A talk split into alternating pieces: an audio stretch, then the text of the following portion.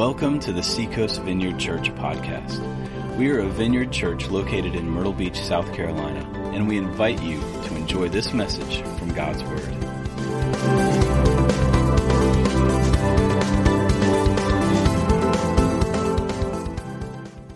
I'm here. My name is Doug, and I'm part of the preaching team here, for those of you that, that don't know who I am. And I am honored to be here on July 4th weekend where we have somewhere in the neighborhood of 1 billion visitors, I think, to the beach this weekend. Maybe I'm rounding up a little bit, but from my drive in on Friday when I was coming back into town, somewhere, somewhere in that, in that ballpark, I think. But um, just a quick show of hands who's here? They're either on vacation or you're here visiting your family and you came in. Anybody here? All right. Well, welcome. We welcome you here. Thank you for spending your time here with us this morning. Um, we're glad you could be here. Um, well, we're going to share some things. We're going to share a way just to improve. We just really want to improve your vacation, make it better. Did you take this down? Lauren? I just want to give a shout out because uh, Lauren Lauren Riddy. If we if uh, if it was up to the, the rest of us, we would not have such a wonderfully wonderfully staged stage. But Lauren Riddy just wanted to make everybody's vacation invitation that much better. And so everybody is getting a free beach ball. How about that? No, actually, no. No, I'm kidding. We wouldn't let her go that far. Otherwise, I'd be having you reach under your chair right now to grab your free beach ball. You get a beach ball. You get, no. No, but seriously, I want to thank Lauren. She was definitely the driving force behind us uh, coming together and really livening things up around here. Um, and it is, I mean, we're into July, right? This is the height of summer. We're, you know, obviously with everybody's here, this is, this is the biggest weekend on the Grand Strand. Um, and when you're in the height of summer, this is time to have fun, right? We're going to take a break from the daily grind, which is often really intense. And I'm a parent of three. I totally get it. I feel it, right? Most of us have this to do list for a mile long for each day and each week. I mean, it's like we need to call the insurance company concerning that ER visit that we went to, that we had to take the kids to. And I'm not even sure what this thing is that the insurance is saying they're not going to pay for and they're not going to cover. And then Amy's got ballet on Monday and Wednesday night for two hours. And Bobby's got baseball on Tuesday, Thursday. He has to be there at 5.30. I don't leave the office till 5 and it's up to me get him there. But I guess that's good because at least I pray that day that I won't get a ticket on the way to get him to the ball game. The HOA is having a mandatory meeting because they need to raise fees $30 a month because they failed to take into account that we've got to fix sidewalks. And so now we're going to have to pay for the sidewalks for the next five years at $30 a month. And now we've got a special meeting at work tomorrow, which is the deadline for my next big project. And I was planning on tying up those loose ends tomorrow. But now I have this meeting. And besides that, the baby is sick. So mom and dad don't sleep this week because when the baby's sick, mom and dad don't sleep. And the kids are out of school right now because it's summer, right? And that means that they constantly feel all day long like they need to be fed, which is both annoying and expensive for parents. And the lawn. Oh my gosh, it's rained for a week and a half. My lawn is this deep and I still can't get to it. And on top of that, half of it's dying and it's turned to dirt. And then my neighbors that live across the street, who are a retired couple, and their lawn is absolutely immaculate. When I walk out my front door, they look at me like a lost cause. But what they don't realize is that walk from the front door to the car is the only time I have to myself the entire day where somebody doesn't need something from me. Because as soon as I hit the car, it's text and phone calls all the way to work. And on top of that, Pastor Tim and Jesus want me to read through the Bible in a year. Have they lost their mind? I mean, sure, Jesus can do it, but that doesn't mean I can do it, right? Oh my gosh. Did I mention it's summer? The traffic, I mean, traffic is everywhere. We live in Myrtle Beach. Traffic is everywhere. Summer is the worst. But there's some days, right? There's some good days. I mean, some days I wake up and I'm ready to grab the bull by the horns. I got this. I got this. I mean, at least, you know, I start out that way. I feel that way. You know, you just, those days where you're just, you're just pumped, you're ready to seize the day, you're ready to rock. You're kind of like this guitar player in to the right of your screen up here.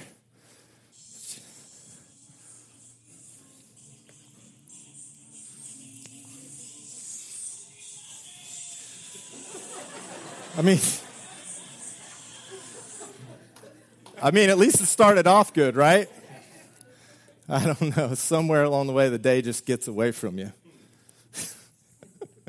but most of you, you don't have any clue what I'm talking about, do you? You don't have these things in your life, right? Everybody else's life is way smoother than mine. I can tell because I look on Facebook and everybody else is happy, except for me. But here's the good news is Jesus has a vacation invitation for you and for me. The things that he wants you to do are things that are going to fill your tank and not take from your tank. As a matter of fact, in Matthew 11, he has this discipleship call, is really what it is. He's calling people to him. This is our foundation scripture for the day. But he makes a very interesting statement in there that we're going to break down and take a look at. So let's read that and then we'll pray and we'll jump into it. Come to me, all you who labor and are heavy laden, and I will give you rest. Take my yoke upon you and learn from me, for I am gentle and lowly in heart, and you will find rest for your souls. For my yoke is easy and my burden is light.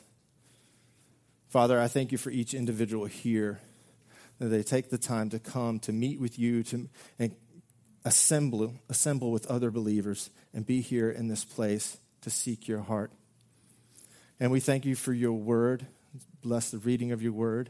Open our hearts to receive from you, Holy Spirit, and to hear the words that you're speaking to our hearts this morning. In Jesus' name, amen. So many of you have probably heard a little bit of my story when uh, we moved into a brand new house, and within two weeks, we found out Sarah was pregnant, and she began to get sick. For those of you don't know, she had hyperemesis, which is basically uh, morning sickness all day long. And that's how it started. And from there, we went, we had dehydration, ER visits, uh, burned, burned esophagus, gallbladder removed eventually. And it was just a, a chaotic. The entire pregnancy was just chaotic. Well, in the midst of that, me trying to help her, I also had two girls that I had to take care of, one in kindergarten and one in uh, preschool. And so here I was, we moved into this new house. Poor Sarah can't hardly, she can't get out of bed. She's just throwing up all day long. And, and I'm stuck to take care of these two little girls, get them fed, get them to school, get them to dance, do all of those things. Fortunately, my mother had moved in with us at the time.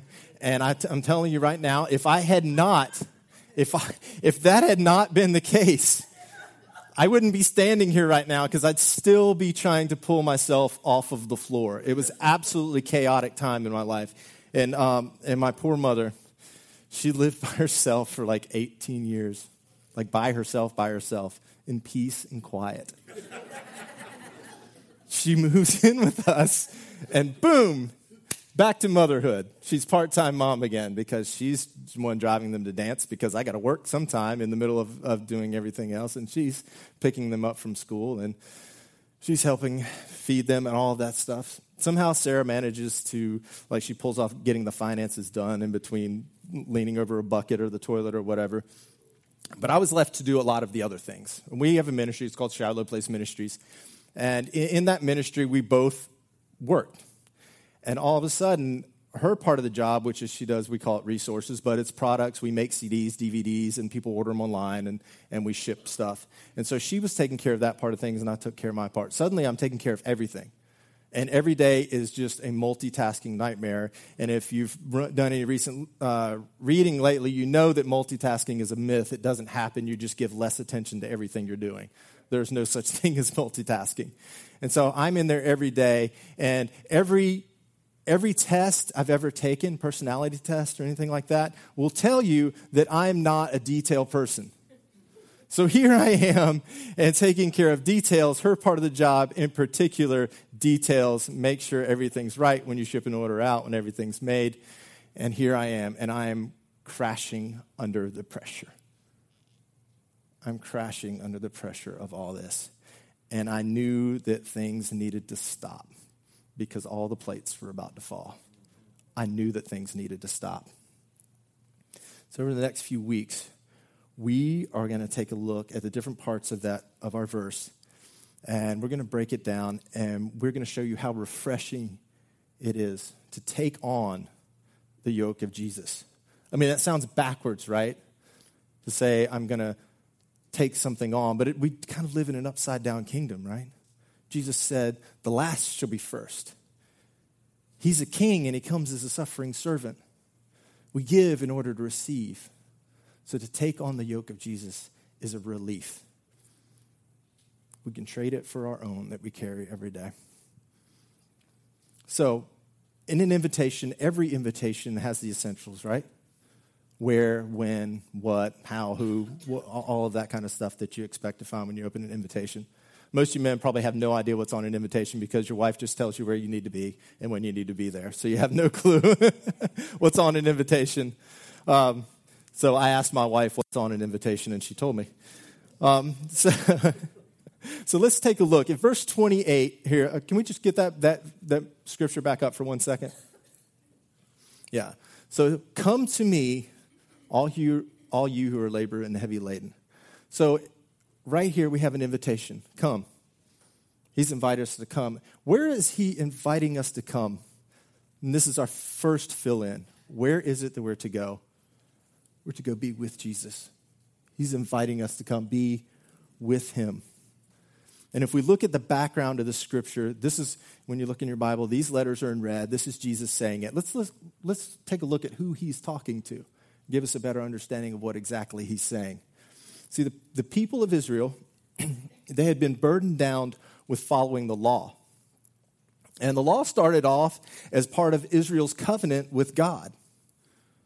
I mean, there was excellent things about the law, and it, it, it fostered the relationship and kept the connection with them a lot of people will say how barbaric and, and whatnot the law was, but it actually moved in that time period when it came into, it moved things forward. It gave protection for women that women never had before. The law was a good thing when it began. It's kind of like regulation. That's almost like a dirty word today. People talk regulations. There's regulations on business. We did get rid of regulations. But when regulations kind of got started, think about it. Child labor laws, form of regulation. 40 hour work week, form of regulation minimum wage form of regulations. So, probably most of this started with good intent, but I heard a statistic the other day that there's over a trillion regulations on the books in America. And some people will tell you, small business people, they'll say it's become a burden to doing business. And I'm not making any political statements with that. But this happened with the law. The law of Moses ceased serving the relationship uh, ceased to serve the covenant relationship with God and the people as it was intended to do, and it became something to be served. It became a burden, it became a yoke. And for those of you that didn't grow up in Horry County, a yoke is something that goes on farm animals when they pull a plow. It goes over their necks, and like you might have two oxen, and the yoke goes over and holds them together, and they pull a plow. So this thing became a yoke. Like the Sabbath was created for man, but eventually there became such a list of do's and don'ts for the Sabbath, what you could do and couldn't do, that it became about serving the list of things not to do rather than a true Sabbath. And that's what the people that Jesus was speaking to were living under. So let's take a closer look at this uh, come to me statement. It's a really simple statement, but there's more there that meets the eye. So, everybody, get your Greek scholar caps on, and we're, we're going to jump into to a little bit of this. Uh, first, the word come. That word is uh, diete, diete. And it's an exhortation or an incitement. It's got that a force of an imperative, a strong appeal. So it's not just, hey, come. It's come now, come, come come. It's like, it's like when you're chasing little Johnny in the store and he runs away and you're trying to shop in the store and he runs, away. come, come, come, come, come, come, come, come, now, now, now, come. That kind of thing. We've been there. There's some parents in the crowd. Two, Now, two, that's a very simple word, but that, that is a preposition and it's pros. It's spelled like prose, but it's pros. And that preposition expresses close proximity and intimate fellowship. It's used to describe the relationship between a father and son. So it's a call to intimacy. Come close. It says to me, but come close to me. And me is just the, the personal pronoun. But if we think about the fact that the Pharisees were inviting these people to follow a list of rules, and Jesus is inviting people to be part of a relationship, that's the difference. Jesus was calling people to a relationship. And you know, if you're parents, you've experienced when you're connected with your kids, it's much easier to enforce something than when you're disconnected from them and they want to rebel and move away. Right? There's a statement rules without relationship leads to rebellion. And I've heard like James Dobson, and Josh McDowell, a bunch of people say it, so I don't know where it originated. but so that's what you had. You had the system of law, which was just rules with no relationship. And people were ready to rebel. They were tired of the yoke. So when we look at the invitation, we say, so who is this party for? Who, who is invited to this party? And if you read on, it says, all you who are labor and are heavy laden, or who are weary and burdened, depending on the translation. So that's our next fill in. Who's invited? All who labor and are heavy laden. And so I, I qualify. Most of us labor. I, I qualify. I just came off of two weeks on the road. I started off with a four, four day trip to Charlotte that had to do with ministry. And then I went to West Virginia with my dad to see his sister that he hadn't seen in forever. Then we drove back from West Virginia, and I left the next morning to drive my brother in law's van to California for him because they just moved there and he didn't have any way to get his minivan there. So I, in a labor of love, drove his minivan to California. I flew back from California. Thank you, Lord, for airplanes. And and I go over to Greensboro. We fly into Raleigh. I go over to Greensboro to help some friends of mine that are moving into town to load their stuff into a, a moving truck and put it in storage temporarily. And then I went back over to Raleigh where my wife was with the kids visiting some friends. And then I came back on Friday. And I, am honest, I'm just feeling a little weary from all of that. I mean, we had the kids with us on the ministry trip in a hotel room, being gone all day, so you don't sleep much there. But here's the thing like, who's going to who's to help me with that? I've got a list of things to do. I've got work that needs to be done. Like, sure, people are going to help me. I've got a couple people that are going to come help me and put hands to things and do them. But that list, those things are all still flooding in and weighing on me. And I've learned from experience that the only way that I'm going to get help in that is Jesus. I'm going to come to him in solitude, and he's going to help me find that place of rest. I just need to practice setting my pride aside and taking the time. 1 Peter 5, 6, and 7 says, Humble yourselves, therefore, under God's mighty hand, that he may lift you up in due time. Cast all your anxiety on him because he cares for you. Cast all your anxieties on him. Some versions say cares instead of anxieties, if you prefer that word. I mean, most of us don't like to admit that things cause anxiety, right? You don't like to go there, especially, especially guys, right? You, we don't have anxieties, we have concerns. We're concerned about things, right? Well, sometimes we're concerned about things to the point that it just piles on and we become heavy laden. So heavy laden, in fact, that we explode on people that we love and care about with all of the concerns. Sometimes, even worse, you might end up in the ER. Ulcers, high blood pressure, heart issues, because we're heavy laden with concerns. So, if we jump back to our Greek, heavy laden is fortizo. It's a, it means to place a burden upon, to load, as when placing a load upon the back of an ox, like the yoke we talked about. But then it, became, it came to mean oppressed by legal burdens, heavy laden. And yoke, actually, the same thing.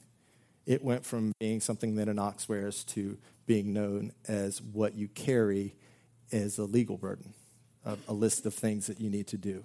So we need to come to Him with our burdens, and we're invited with all of that. We're invited with everything we bring to come to Him. So, okay, so exactly what is it that He's inviting us to? So, He's inviting all of us to labor. We're invited to come to Jesus. But for what? And this is our third fill in it's rest. We're invited to come to Him to experience rest. Rest in the Greek is anapawao. Anapawao. That's as close as I can get. It's not exact, but it's as close as I can do from Horry County. and it means to refresh and rest up, but also to cease from labor. Uh, but so, like, how could Christ give rest? Like, we can't, he, you know, cause us to cease from laboring physically, right? And so, in some ways, this seems like no solution at all. I mean, we're taking a yoke as a yoke. But in the passage, he's, he's addressing the people of Israel who are burdened and weighed down with externals legal to dos of the Pharisees, all the consequences, the guilt, the frustration, the dissatisfaction that comes along with legalism, with falling short, with expectation, with performance. All of that that comes with our list of to dos that we seem to never be able to accomplish and knock off, at least do it very well.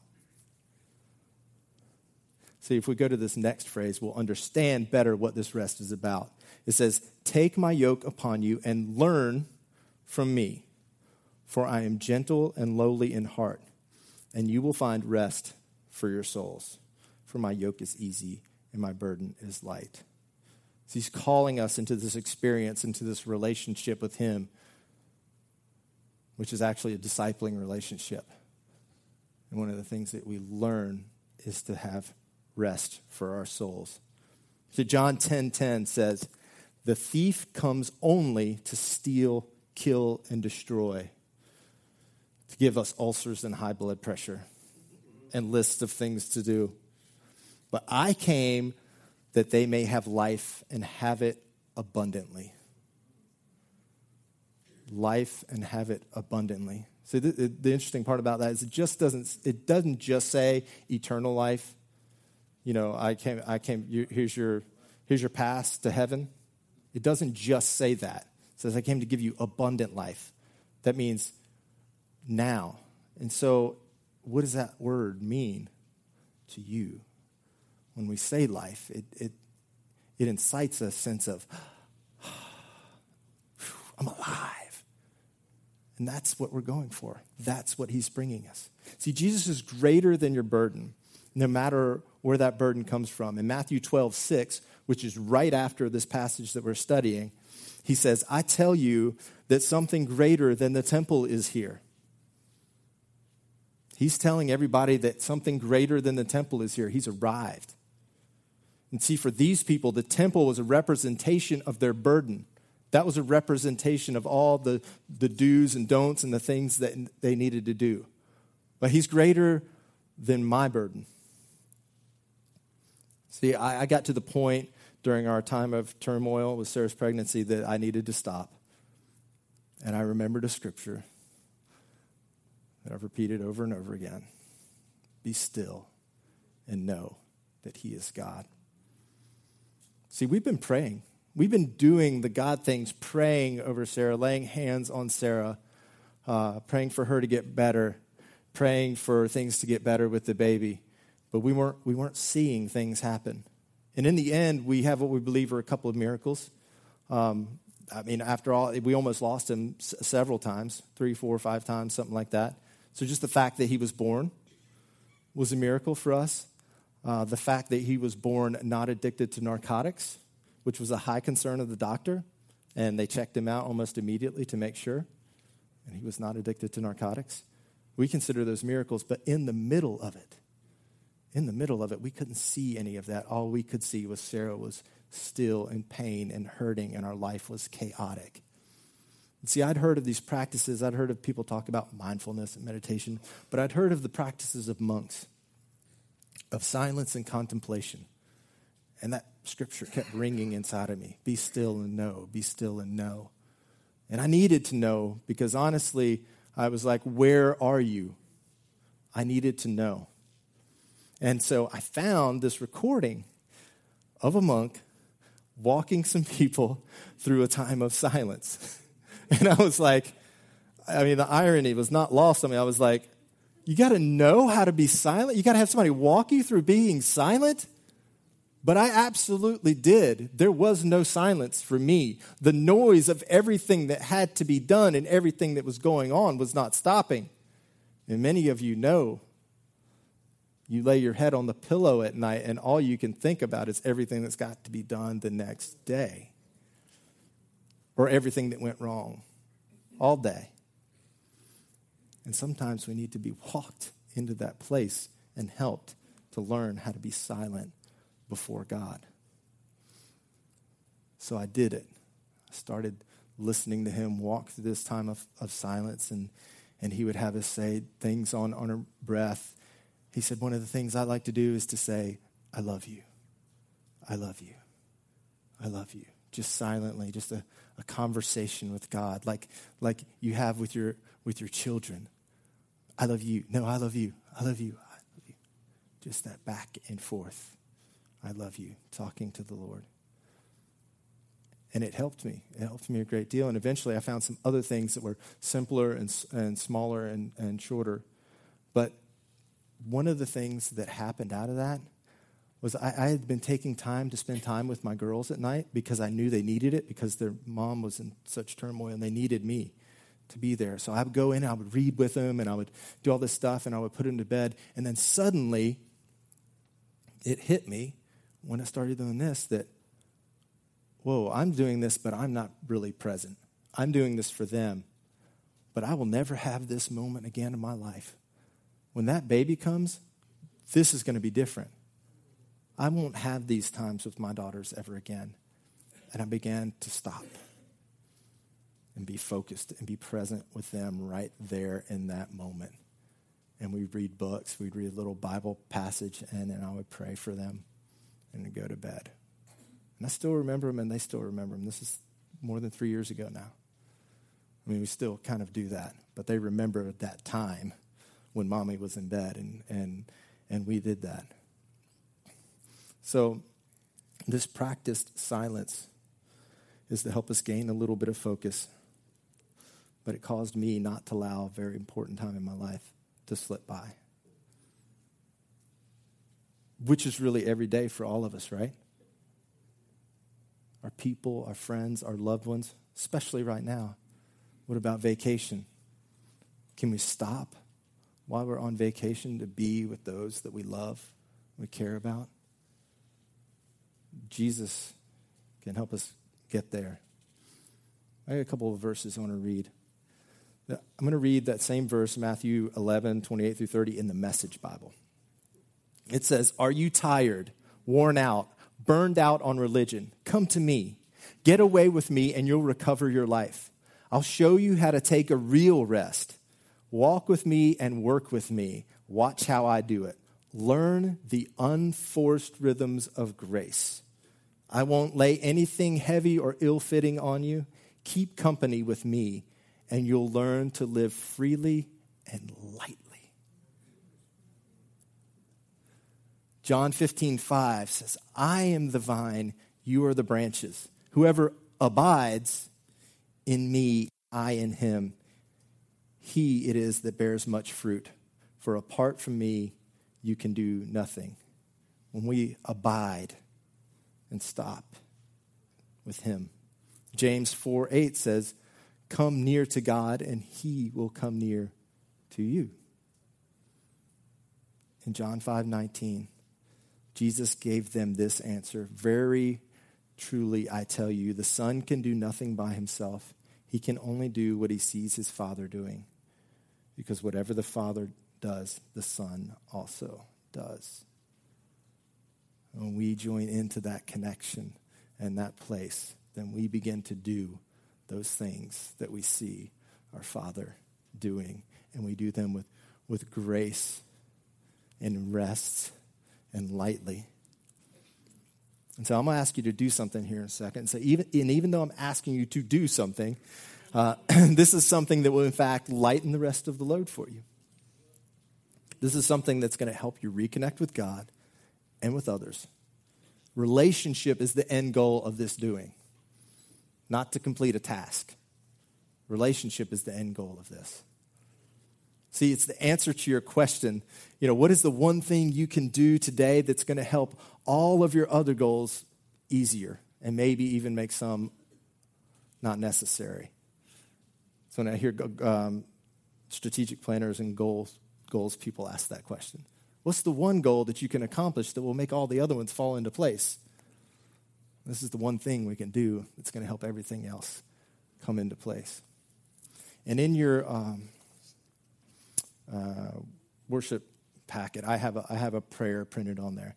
Now, this I want you to take that one with you, but I found one that was even simpler that I'd for, kind of forgotten about when I was printing that up. That, that one I actually got from Ed Piorek, uh, um, ex Vineyard pastor who's friends, he's preached here, he's friends with Tim.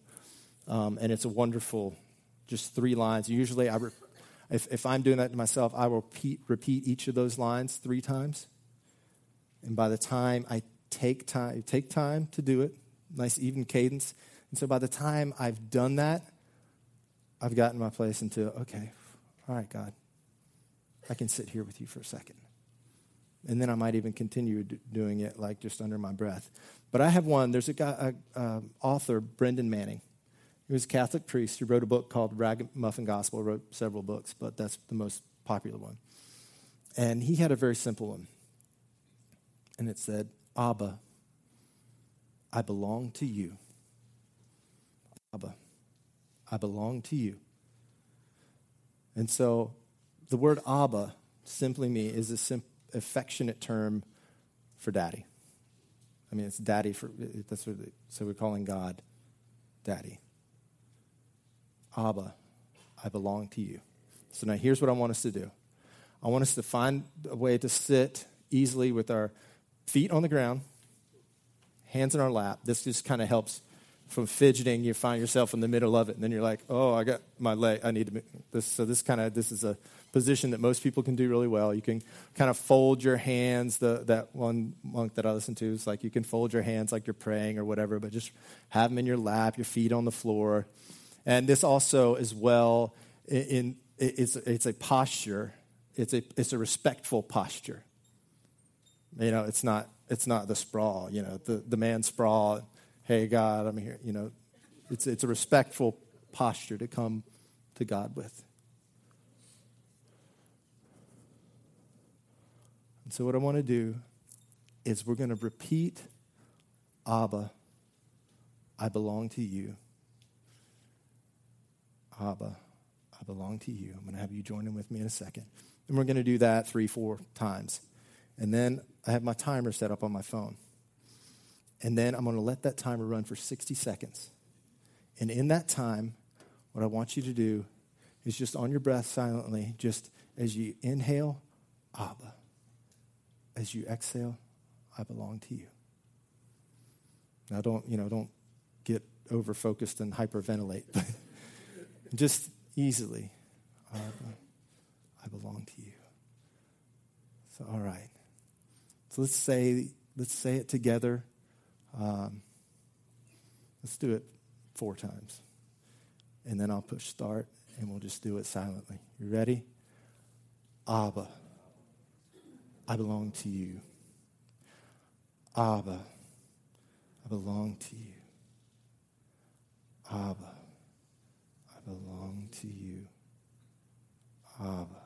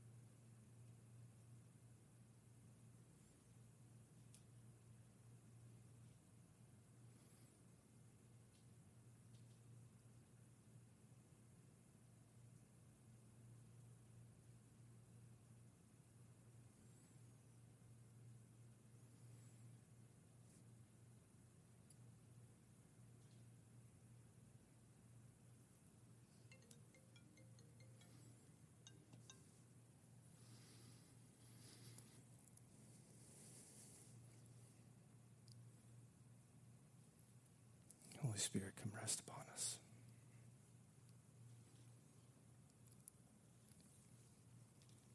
Father, find us in your love in this moment, in this space.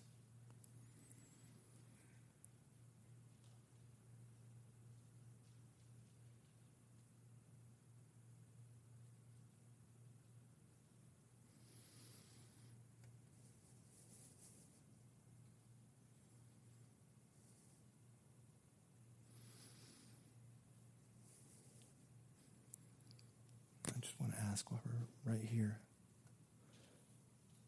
is there anybody that says, My life is chaotic? And I would really like some silence. Just raise your hand. Things are difficult. I would really like some silence.